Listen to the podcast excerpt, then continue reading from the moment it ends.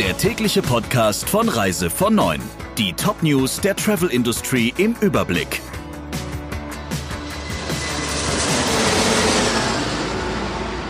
Mit Friederike Breyer, schönen guten Morgen. Es sind dramatische Zahlen. Zwei von drei Reiseveranstaltern und Reisebüros sehen sich von der Pleite bedroht. Das zeigt eine Umfrage des Deutschen Reiseverbands DRV, an dem sich mehr als 500 Mitgliedsunternehmen beteiligt haben. Mittlerweile haben 80 Prozent der Reiseunternehmen bei der Bundes- oder Landesregierung Hilfen beantragt. DRV-Präsident Fiebig sagte, das reichte nicht, um die Verluste aufzufangen. Drei Viertel der Reiseunternehmen sind laut DRV aktuell schon auf Kurzarbeit. Annähernd die Hälfte habe Kurzarbeitergeld in Höhe von über 50 Prozent beantragt, ein Drittel 100 Prozent. Laut Umfrage musste bereits jedes fünfte Unternehmen Mitarbeiter entlassen. Fiebig befürchtet nach eigenen Worten, dass die Mehrheit der 11.000 Reisebüros und über 2.300 Reiseveranstalter die existenzielle Bedrohung durch die Corona-Pandemie nicht überstehen. Daher fordert er, dass die Bundesregierung einen Schutzschirm über die Branche spannt. Bis sich die Branche von den Auswirkungen erholt hat, dürfte es noch eine ganze Weile dauern. Frühestens im Oktober werden im internationalen Tourismus wieder nennenswerte Umsätze generiert. Davon geht das Kompetenzzentrum Tourismus des Bundes aus. Bis eine vollständige Erholung eintritt, könnten noch drei Jahre vergehen. So lautet die Einschätzung von 500 befragten Touristikern.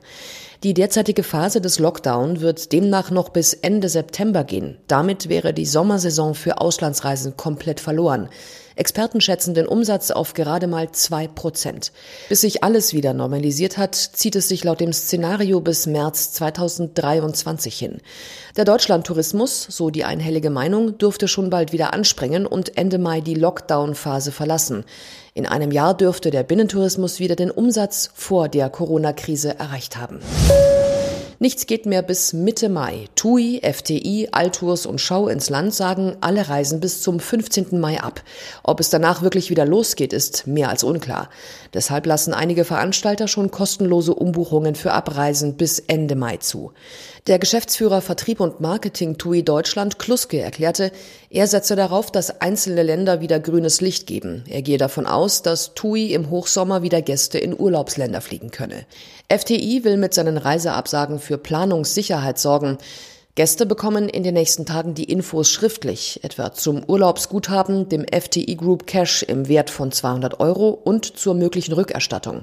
Altours-Kunden, deren Reisen abgesagt wurden, erhalten entweder eine Rückerstattung, eine kostenlose Umbuchung oder eine Gutschrift. Für letzteres, so Altours, bekomme man als Dankeschön ein Upgrade und einen VIP-Service in seinem nächsten Urlaub. Überraschend hat der Touristik angekündigt, bereits ab heute die Insolvenzversicherung zu wechseln.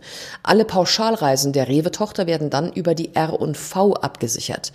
Wie ein Sprecher auf Anfrage erklärte, handelt es sich dabei um eine kommerzielle Entscheidung. Damit verbleibt dann nur noch TUI im Deutschen Reisepreissicherungsverein, kurz DRS, einem Versicherungsverein auf Gegenseitigkeit. Bislang war neben der Touristik auch Ameropa, eine Bahntochter, Mitglied beim DRS. Sie schied aber nach dem Verkauf durch die Bahn aus. Im Zuge der Thomas Cook-Pleite hat auch die Finanzaufsicht BaFin den DRS untersucht und Nachbesserungen gefordert. TUI erfüllt diese Forderungen offenbar alleine und bleibt deshalb auch beim DRS. Der Konzern habe die Eigenmittel des langjährigen Versicherers aufgestockt, hieß es in einer Pressemitteilung. Die Flotte der Lufthansa wird um 100 Flugzeuge schrumpfen. Davon geht Vorstandschef Spohr aus. Er rechnet erst im Jahr 2023 wieder mit einer Normalisierung. Laut Spiegel hatte die Lufthansa weltweit 130.000 Mitarbeiter und 760 Maschinen. Nach bisherigen Zahlen geht der größte europäische Luftfahrtkonzern davon aus, dass krisenbedingt 7.000 Stellen wegfallen könnten. Lufthansa wird ohne Staatshilfen nicht auskommen. Im Gespräch sind 10 Milliarden Euro. Anfang dieser Woche hat Spohr einen Termin bei Bundeskanzlerin Merkel, an dem auch die Wirtschafts-, Arbeits- und Verkehrsminister teilnehmen sollen.